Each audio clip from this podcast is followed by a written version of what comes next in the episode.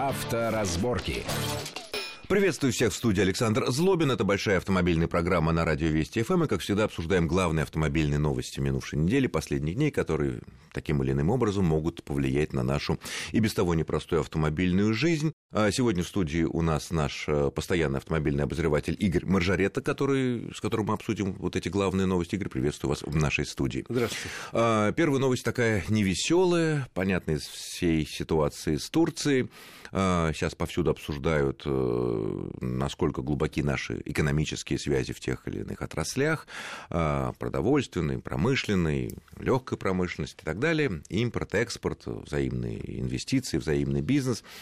Э, что у нас с автомобильной промышленностью? Как-то неожиданно для себя многие узнали, что поставки автокомпонентов, деталей, агрегатов из Турции в Россию довольно значительны, чуть ли там в прошлом году на полмиллиарда долларов. Не повлияет ли, если это будет э, как-то остановлено, э, не повлияет ли это на работу наших российских автомобильных заводов и кого это может коснуться? Ну, если говорить о собранных автомобилях, их из Турции поступает к нам немного. Э, номенклатура изменилась за последний год, уменьшилась. Если у нас раньше поставляли оттуда несколько моделей Toyota, модель одну Honda Civic, и Civic сейчас не поставляет, Toyota только одну модель Corolla. Но это завод Toyota, да, просто расположенный, расположенный в, Турции. в Турции. Это не тур... ну как бы да. нельзя назвать его турецкий завод. Турецкий завод компания Toyota. Да. Вот так mm-hmm. можно. Значит, и у нас поставляют весь практически ассортимент э, компании Fiat, машины, собранные в Турции. Которые продаются у нас. Которые Но продаются их немного. Фиат их немного. Совсем... Они далеко не лидеры. Наверное. Да, это не просто не лидеры. Э, ситуация с комплектующими гораздо сложнее. Мало того, что у нас в России работает примерно полтора десятка турецких компаний, которые сделали производство. У нас? У нас, в России. То да. есть построили новые свои заводы да, или какие-то пустующие очень площадки? предприятия, которые закрывают очень большой ассортимент, начиная от э, там, сидений автомобильных, э, стекол автомобильных и заканчивая серьезными э, деталями ходовой. Там, э, И эти вещи поставляются на наши российские автомобильные заводы. Да, причем автомобильные заводы как российских марок, так и иностранных марок. Плюс какое-то количество комплектующих едет прямо из Турции, потому что в Турции, Турция на сегодняшний день крупнейшая автомобильная э, держава, э, условно говоря, Южной Европы и Передней Азии. Но она просто самая большая по населению. Самая большая, недорогая рабочая сила, и поэтому многие европейские и японские концерны, ну и корейские, разместили там свои большие заводы, которые занимаются как сборкой автомобилей, так и производством комплектующих. Поэтому к нам, условно говоря, на заводы Ford, их три в России, идет довольно много комплектующих с турецких заводов Ford, которые там занимаются не только сборкой, но и производством каких-то вещей, которые, может, у нас не так выгодно производить. И это касается очень многих компаний. А, кстати, а почему у нас невыгодно производить? Вот ты говоришь, это ключевой момент, потому что было бы, наверное, логично, если у нас завод здесь того же Форда, что пусть Форд здесь и производит. Но весь ассортимент он здесь производить никогда не будет. Сейчас весь мировой автопром работает в кооперации, и поэтому есть, условно говоря, большой там, куст, условно говоря, в Турции. Там производят более пол, один ассортимент, скажем. И этот ассортимент каких-то комплектующих идет на другие заводы в Россию, там, в Германию или, или в другие страны. Ну, у нас э, наши предприятия по мировым меркам вот, сборочные не так велики чтобы выпускать все э, вот абсолютно комплектующие. Поэтому у нас что-то на наших заводах Ford приходит из Германии, что-то из Турции, что-то из Англии, что-то из Китая. Это все э, нормальное явление. Нету сейчас... Ну, наверное, не только Ford. Да, не только меня Ford. такое ощущение, что э, и французские производители, типа Рено, тоже в Турции имеют большие да. Э, сборочные. И не только сборочные, но и автокомпонентные да, предприятия. Э, могут пострадать и Ford, и Рено. Да что там говорить, есть и на автовазе некоторое количество, некий небольшой ассортимент, не знаю каких конкретно, но я связывался с автовазом, мне сказали, да, у нас есть некое количество комплектующих, небольшое которое мы получали из Турции. Мы сейчас, сказали на автовазе, э, занимаемся тем, что думаем, если что, чем заменить, хотя, конечно, Кстати, а быстро можно вот заменить вот эти вещи, э, импортозаместиться, ну, не обязательно производством ну, нашими предприятиями, но из Европы откуда-то. Вот в этой ситуации много... Из Китая. Да, импортозаместиться можно только на другое импортозамещение, потому что, э, ну, нерентабельно просто какие-то вещи делать там для России специально для какого-то конкретного завода, для какой конкретной Здесь. модели. Mm-hmm. Да. Выгоднее покупать уже готовые. Поэтому, наверное, э, вот вот в случае с компанией Рено они там могут достаточно быстро заменить те э, комплектующие, которые получают из Турции, на комплектующие своих румынских предприятий. У них там большой куст по производству.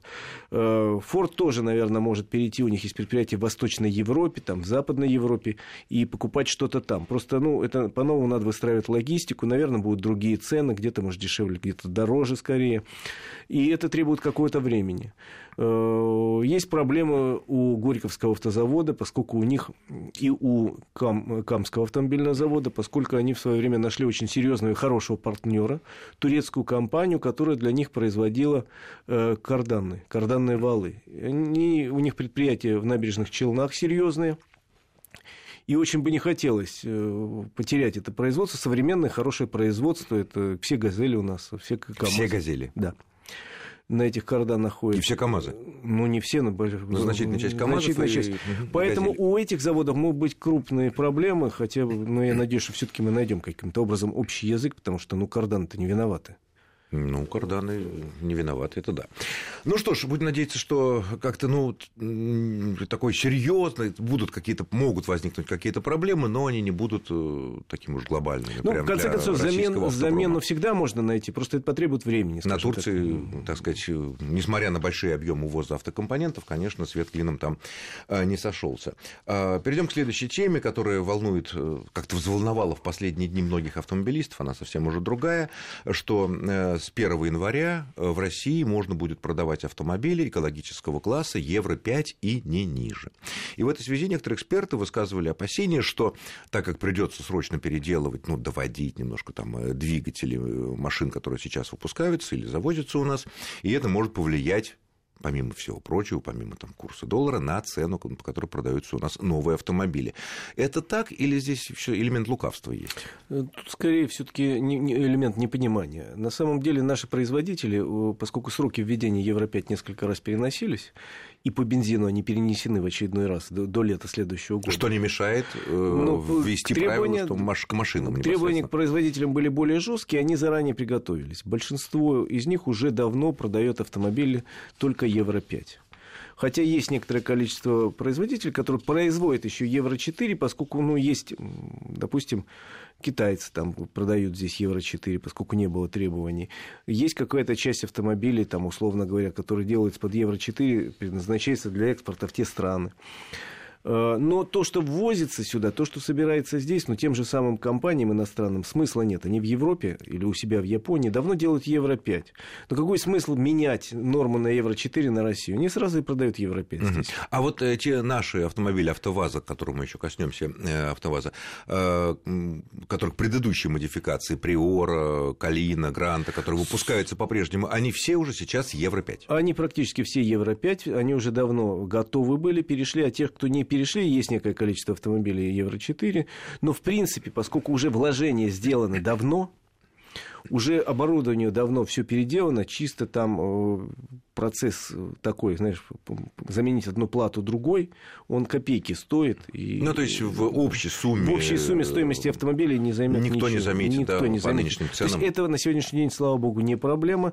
И автомобили строители оказались более готовы к переходу на Евро-5, чем те же нефтяники. Угу. Так у нас получилось. Ну, кстати говоря, это тоже общая такая тема, что зачем обязывать автопроизводителей или там, дилеров продавать машины Евро-5, когда э, у нас вполне себе на законных по-прежнему основании продается бензин, который не Евро-5.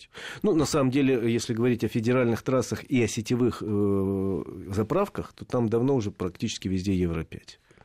Если э, кто-то из наших слушателей там проедет по основным дорогам, там, условно говоря, из Москвы в Питер там, или из Москвы в Новороссийск, то уже и не найдет он Евро-4 при желании. Угу. Ну, хотя, кстати говоря, на заправках как-то это не видно, там не написано. Нет, там пишут, многие пишут, производители да? пишут, у нас угу. только Евро-5. Хорошо. Ну... Вот мы коснулись цен, э, как повлияет цены, и вот э, на минувшей неделе были, наконец, объявлены цены новинки АвтоВАЗа, долгожданные новинки. У меня такое ощущение, что это первые машины, выпущенный АвтоВАЗом с тех пор, как удалось его продать иностранцам. Теперь Рено Nissan как бы владеет, э, потому что все прежние разработки были еще, скажем так, сильно отечественные.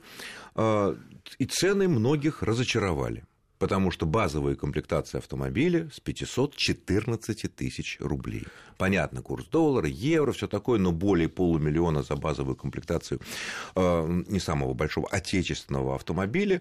И многие эксперты считают, что трудно поконкурировать будет Ладе Вести с Солярисом, с Киарией, там, со Шкодой Рапид и прочими машинками.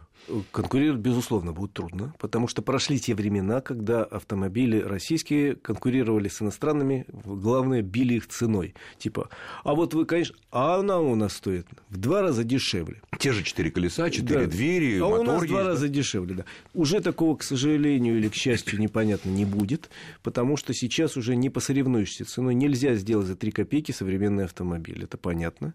Тем более, что, э, ну да, мы ждали... Современный автомобиль. А можно сказать, что вот эта вот Лада Веста столь же современный по всем параметрам автомобиль, как те, которые мы упомянули, которые лидеры нашего рынка сейчас, Солярис, Рей, Рапид. По своим параметрам нисколько не уступает. По всем своим параметрам нисколько не уступает, а по каким-то вещам и превосходят. Я не, не потому, что я там патриот и готов бить пяткой в грудь, а потому, что это реальный факт. Вот мы посмотрим, если на базовую комплектацию автомобиля за 514 тысяч рублей, у конкурентов, как правило, чуть дороже, там 530-540 тысяч рублей базовая комплектация. Так вот, у Весты в базовой комплектации есть такое количество... А вот на этом интересном месте мы прервемся буквально на пару-тройку минут. Авторазборки.